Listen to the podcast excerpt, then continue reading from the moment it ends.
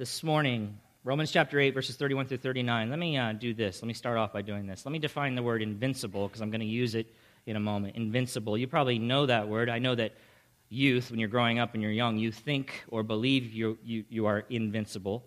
Uh, the word invincible simply means incapable of being conquered or overcome. Incapable of being conquered or overcome, or too strong to be defeated. Too strong to be defeated, okay? Invincible.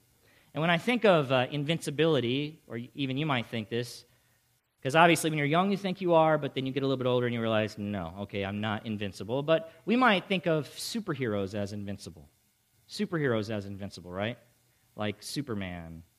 We might think of him as invincible. But when we really think about that, that's really not the case. See, Superman, we look to Superman. You're all familiar with Superman, right? Please tell me that all in here know who I'm talking about. Okay, Superman, right? Look up in the sky. It's a bird, it's a plane. No, it's Superman. And Superman was a, or is, or whatever, is a great guy, and he would save people that were in danger.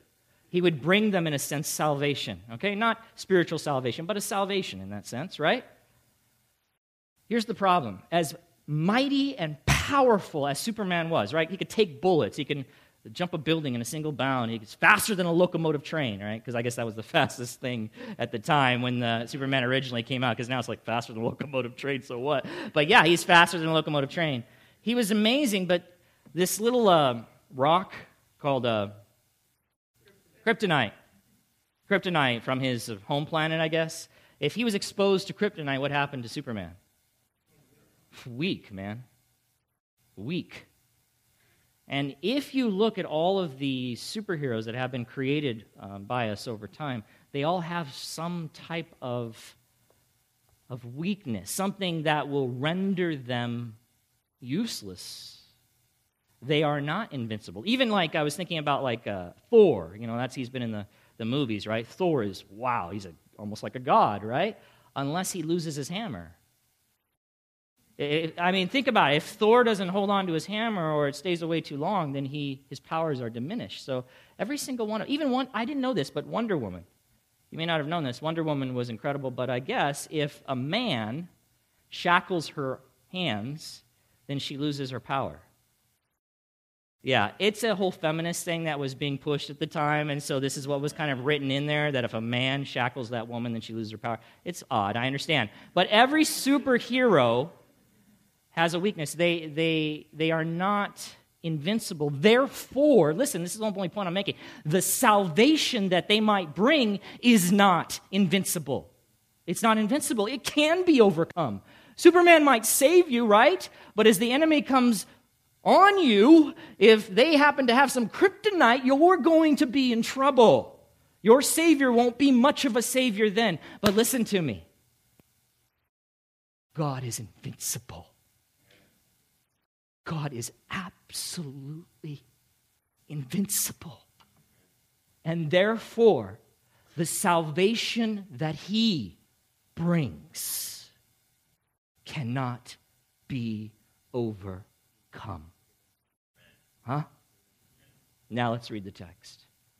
Romans chapter 8, beginning in, we're going to begin in verse 28 for context, and we're going to read all the way to verses 30 to verse 39, even though we're not going to cover it all this morning. This is going to be another two part sermon. Beginning in verse 28, and we know, Paul says, that for those who love God, all things work together for good, for those who are called according to his purpose. For those whom he foreknew, he also predestined to be conformed to the image of his Son, in order that he might be the firstborn among many brothers. And those whom he predestined, he also called. And those whom he called, he also justified. And those whom he justified, he also glorified.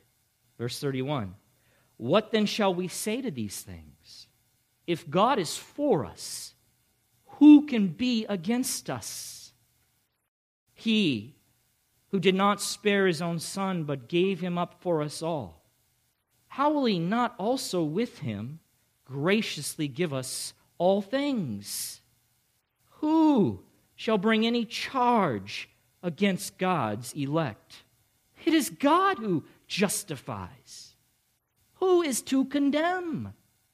Christ Jesus is the one who died. More than that, who was raised, who is at the right hand of God, who indeed is interceding for us. Who shall separate us from the love of Christ? Shall tribulation, or distress, or persecution, or famine, or nakedness, or danger, or sword? As it is written, For your sake we are being killed all the day long, we are regarded as sheep to be slaughtered. No, in all these things we are more than conquerors through him who loved us. For I am sure that neither death, nor life, nor angels, nor rulers, nor things present, nor things to come, nor powers, nor height, nor depth, nor anything else in all creation will be able to separate us from the love of God in Christ Jesus our Lord. Wow. That is some incredible text. And so, uh, what I'm going to do right now is I'm just going to review again. And I do this because we learn through repetition.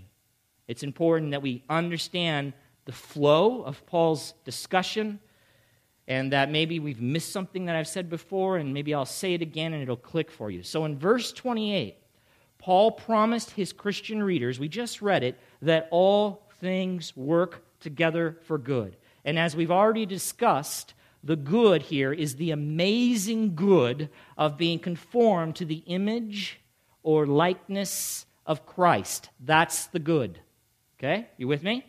Right? We've already covered that. And then in verses 29 through 30, Paul revealed the basis for that promise that all things work together for good which in the last two sermons I have referred to as the unbreakable chain of redemption. The unbreakable chain of redemption. That's what we see there in, in verses 29 and 30. Those God foreknew, here it is, the unbreakable chain of redemption, he predestined to be conformed to the likeness of Christ. And those whom he predestined, he also called. And those whom he called, he also justified. And those whom he justified will in the end, according to God's purpose, be fully glorified or made just like Christ. So listen, if you are a Christian, if you are this morning, then it is because at some point in your life, God, according to a saving purpose for you, having already foreknown and predestined you, called you. He called you to himself through the amazing message of the gospel. And as a result of that divine summons, you became aware of your desperate need for a Savior and you turn to and put your trust in Jesus Christ. And when you did, you were immediately justified or made right with God. But guess what? Your salvation did not end with your justification. No. Rather, all whom God has justified have also been placed on the sure road to glory. That's what's being communicated there. I'm just, I'm just trying to say it in another way so it'll come at you in another way and it'll really sink in. So then God has determined beforehand that all those whom he foreknew or chose for salvation will be ultimately glorified. And so the Christian's sanctification, we talk about this a lot, the Christian sanctification that has already begun in this life and is progressing over time, right? We are over time, slowly but surely, being transformed into the image of Christ. That begins now in this life for the believer, right? Okay? That will eventually be brought to completion by the Lord. Every Christian will be entirely conformed to the image of his Son, the resurrected and glorified Christ. Therefore, based on the sure purpose of God, every believer can confidently say with Paul that God is working all things together for their good or his ultimate goal for them, which is Christ likeness. Right, so that, beloved, is everything we've covered so far. I mean, I'm just reviewing it for you to kind of catch you up. Are you ready? That's the context. And then in verse 31, Paul says this look back at your Bibles. What then shall we say to these things? What then shall we say to these things? In other words, Paul is saying, hey, let's stop. Let's just stop right here and take a moment to reflect on or think carefully about the amazing things I just told you. And Paul helps us do that now by asking several rhetorical questions in the verses that follow, verses 31 through 39. We've dealt with rhetorical questions before because Paul likes to use them, but by way of reminder, a rhetorical question is not asked to gain information. Okay? It is asked rather to make or drive home a point, to make or drive home a point, or encourage the listener to consider a viewpoint. Okay? That's a rhetorical question. So, in your outline, you will see this note. We're going to focus on four rhetorical questions in this section, and we're doing that so that we may not have any doubts concerning the invincibility of the believer's salvation. There are some who doubt that. There are some who doubt that, and some teach that, that it can be overcome. It cannot. And so I hope to make that very clear to you this morning. Those four, four rhetorical questions are if God is for us, who can be against us? Second, he who did not spare his own son, but gave him up for us all, how will he not also with him graciously give us all things? Third, who shall bring any charge against God's elect? Fourth, who shall separate us from the love of Christ? Okay? You ready? All right, the first rhetorical question. The first rhetorical question. If God is for us, who can be against us? This is one of those verses that people are in the habit of removing from its context. That is from Romans chapter 8. What do you mean, Jeremy? I mean this. It has been used by sports teams and business and military people to insist that they have a distinct advantage over their competitors or opponents because God is for them and on their side, so they will not and cannot be defeated. is that what Paul is? Is that what Paul is getting at? That's what I mean by ripping it or pulling it out of its context. Hey, if God is for me, nothing can be against me, man. What are you talking about? Listen, that is not at all, that kind of thinking is not at all what Paul is trying to communicate here. He, when he wrote this verse. And, and we say this over and over and over again, but understand that the true meaning, the true meaning, the accurate meaning of any text or what the author meant when they wrote it. That's what we're trying to figure out. What did the author mean? Not what I want it to mean, not what I just think it means. But what did the author mean when they wrote it? And that can only be determined by properly understanding it in its context. So, when we consider or take the context into consideration, that when Paul put forth this rhetorical question, we see that it was in light of the preceding verses or God's plan or purpose to redeem us. To redeem us. It's in that context that he says this phrase. So, God's purpose to ultimately bring all those he foreknew to a state of glory. That's the context in which he says, if God is for us, who can be against us? So listen, it is in the context of that that Paul speaks about God being for us. And since God is clearly for us, that is for the believer or all those whom God foreknew or selected beforehand for salvation, then, based on that, we could certainly ask, who could possibly, who could possibly come against the believer successfully when it concerns their salvation? Or, you might say it this way Who could possibly prevent us from reaching our ultimate destiny of being glorified that God has predetermined for us? Who? Can anyone? You see the context here? You see why context is so important? Well, of course not. No one could stop, not if God is for us. And He absolutely is. He absolutely is. Well, someone might ask this how about the devil? Can the devil can the devil successfully come against us in regard to our salvation? Can he undo what God began?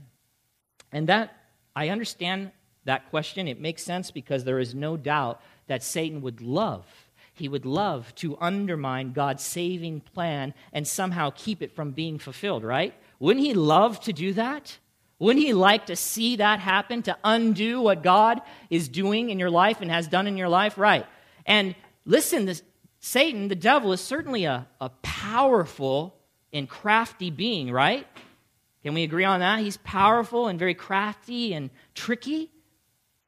1 Peter chapter 5 verse 8 the apostle Peter calls the devil our adversary our adversary he's our great enemy or opponent and he says Peter says he prowls around like a roaring lion seeking someone to devour but let me ask this beloved is Satan the devil as powerful as he is is he any match for God you see what I'm saying is he any match for God I mean, there's some weird philosophy out there about, you know, the, the good force and the evil force. This kind of thing is even presented in Star Wars. Like there's two competing forces the dark side and the, the side of light.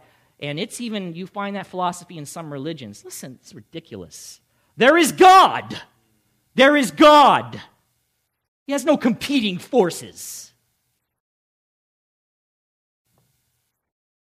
One writer wrote this. Thank you. Amen. Yes. He's not like, man, I hope I can beat the, beat the evil back. I hope I'll win.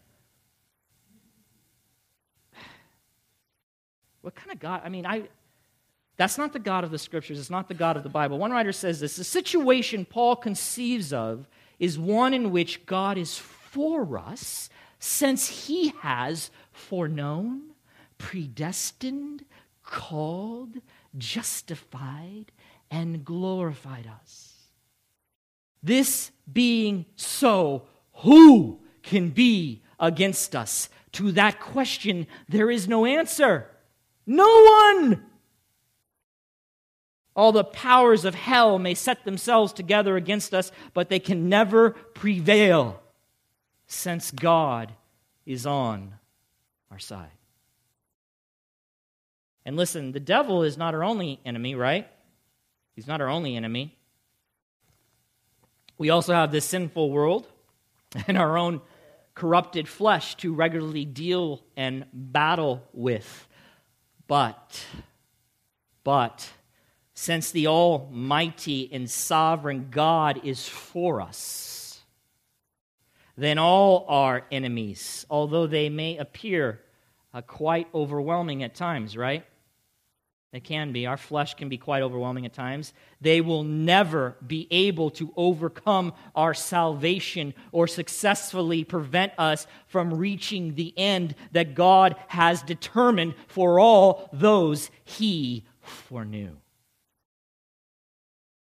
In fact, God is so incredible and so powerful that whatever may come against us, whatever God takes and forces to work towards or contribute to our ultimate good. God is truly unstoppable, and therefore our salvation is invincible.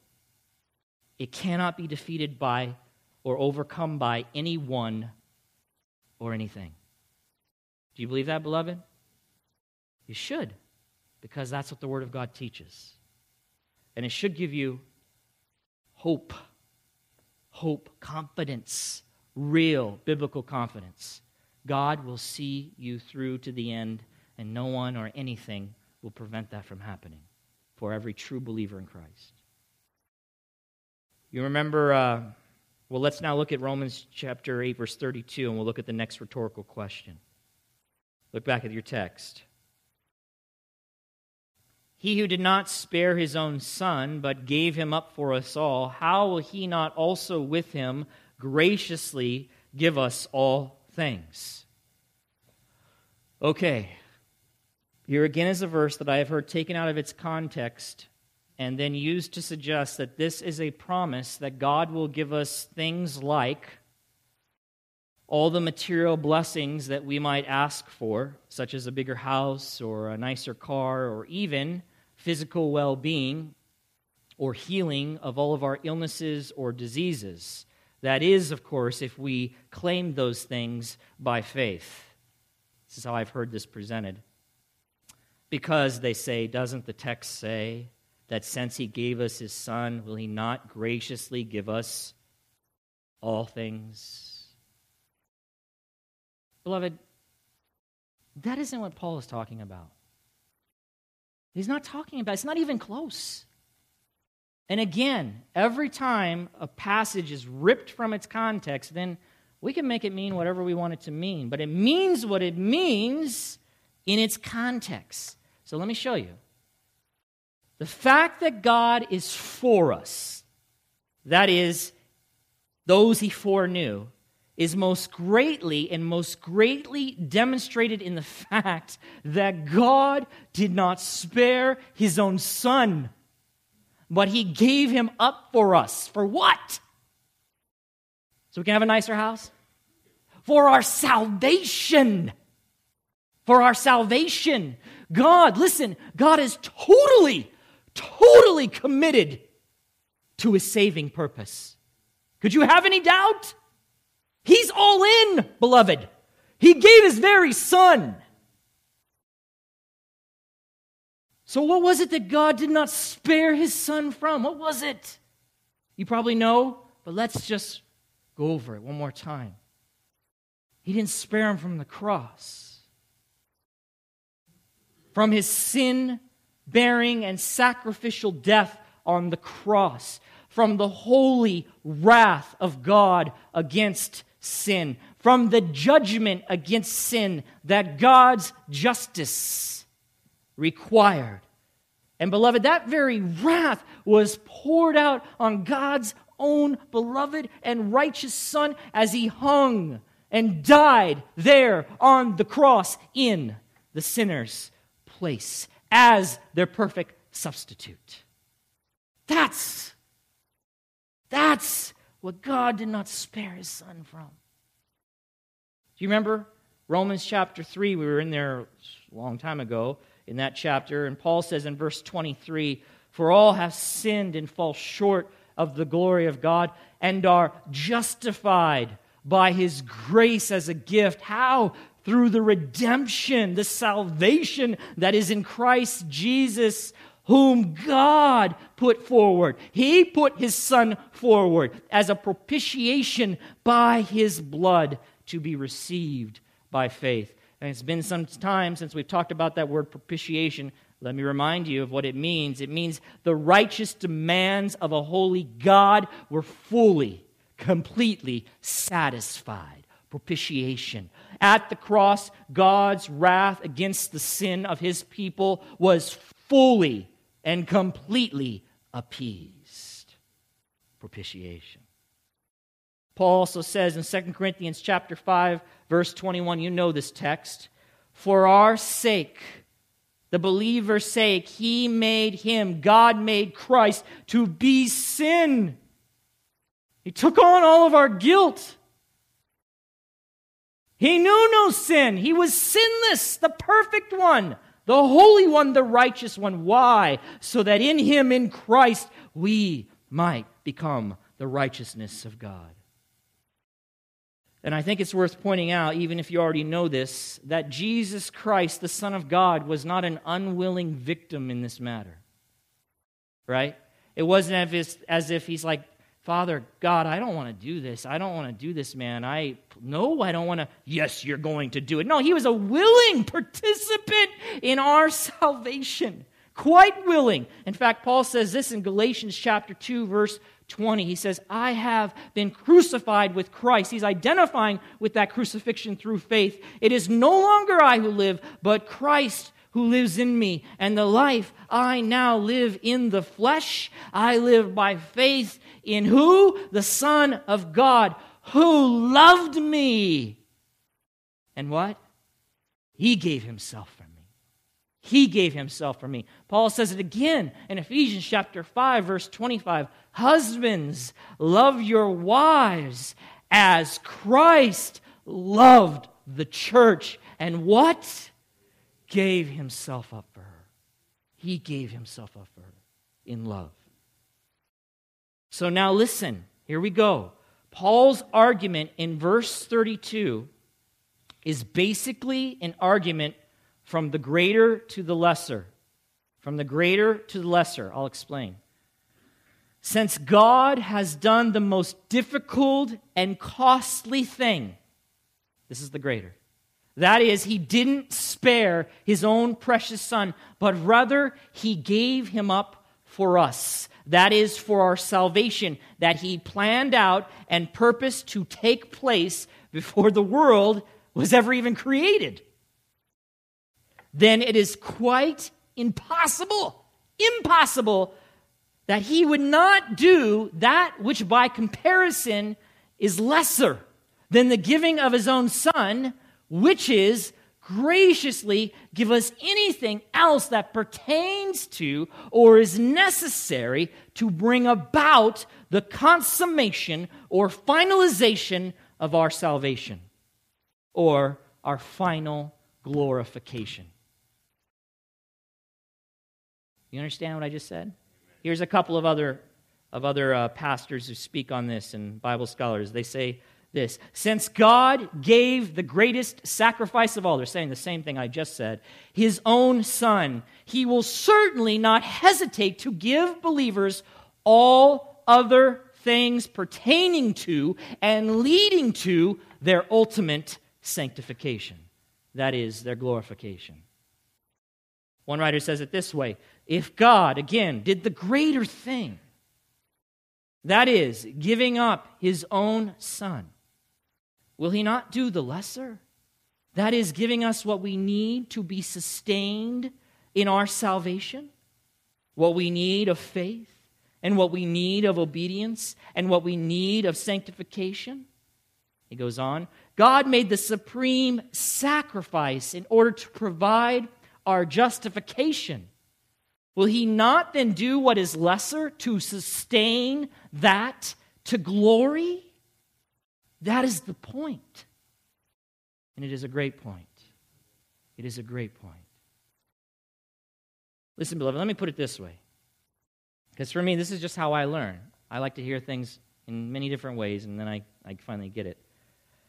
Is it reasonable to think that God would willingly subject his son to the horrifying death, sacrificial death that he underwent on the cross for our salvation, but then not do whatever else is necessary to see that salvation through to the very end for all those he foreknew.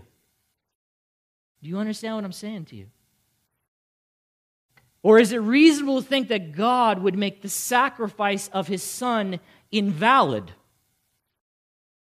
by refusing to freely give us anything and everything we need to bring that salvation to completion. Is it reasonable? It is not reasonable. Anybody who would suggest that a true born again believer could lose that salvation or not reach the destiny that God has determined for them, the reason He saved them in the first place, is greatly confused. They have not read what the Apostle Paul says concerning our great salvation. No. God graciously gives us all things, all things, all things necessary for our perseverance. Right? I know some people, I've talked to people and, you know, they haven't come to Christ yet, but they're, they have a legitimate concern. If I come to Christ, if I come to Christ, Can I, will I make it? You know, I mean, can I stay in this thing? That's a legitimate concern. But, beloved, if you come to Christ, it's because God has called you. And if He's called you, it's because He foreknew you and has predestined you. He, He will get you there. He will get you there. Now, of course, He does that by telling us to persevere, to continue in the faith. Where do you think you get the ability to do that? Where do you think that comes from? From Him. From Him. He gives us all things, all things necessary for our eternal glory. All things. You see how, you see how different that passage looks now when we read it in its context instead of ripping it out of its context? Beloved, we are we are utterly safe in the hands of God. You know what utterly means? Completely, fully. Not, a, not 99%. We are 100% safe. We who are believers in Jesus Christ, we are 100% safe in the hands of God because our salvation from start to finish is entirely the merciful and sovereign work of our invincible God. He leaves nothing, listen, he leaves nothing to chance when it comes to his saving purpose for us. And no power that would attempt to undo or nullify our salvation stands a chance against our God who foreknew and summoned us to himself. Next week, we're going to cover the next two rhetorical questions, and that is who shall bring any charge against God's elect? What a question. What a question. And who shall separate us from the love of Christ. I know probably many of you are very shocked right now because it's 11:30. For those that are new, I have a bad habit of going over and typically we're supposed to finish at 11:45, which sometimes it happens and most of the time it doesn't. But today we are finishing early. We're finishing early. And for those of you who have been in our growth group, I just wanted to give you guys a moment, some time to actually implement what we're learning in our growth group. Do you remember our assignment this week? I wanted you to have no excuse for why you couldn't stay a few minutes later because I know, Pastor, how can we stay? You'll keep us so late. We're so hungry. But now I have let you go, I'm about to, 15 minutes early. And I am hoping that you might uh, take advantage of this time and use it to minister to one another, encourage one another, ask how each other is doing, ask how you might pray for them, maybe talk about the greatness of our salvation. Maybe something you even heard in the sermon. Maybe just having that, that reminder our God is invincible in the salvation He gives to us cannot be overcome. It, even when things look bad for us, okay?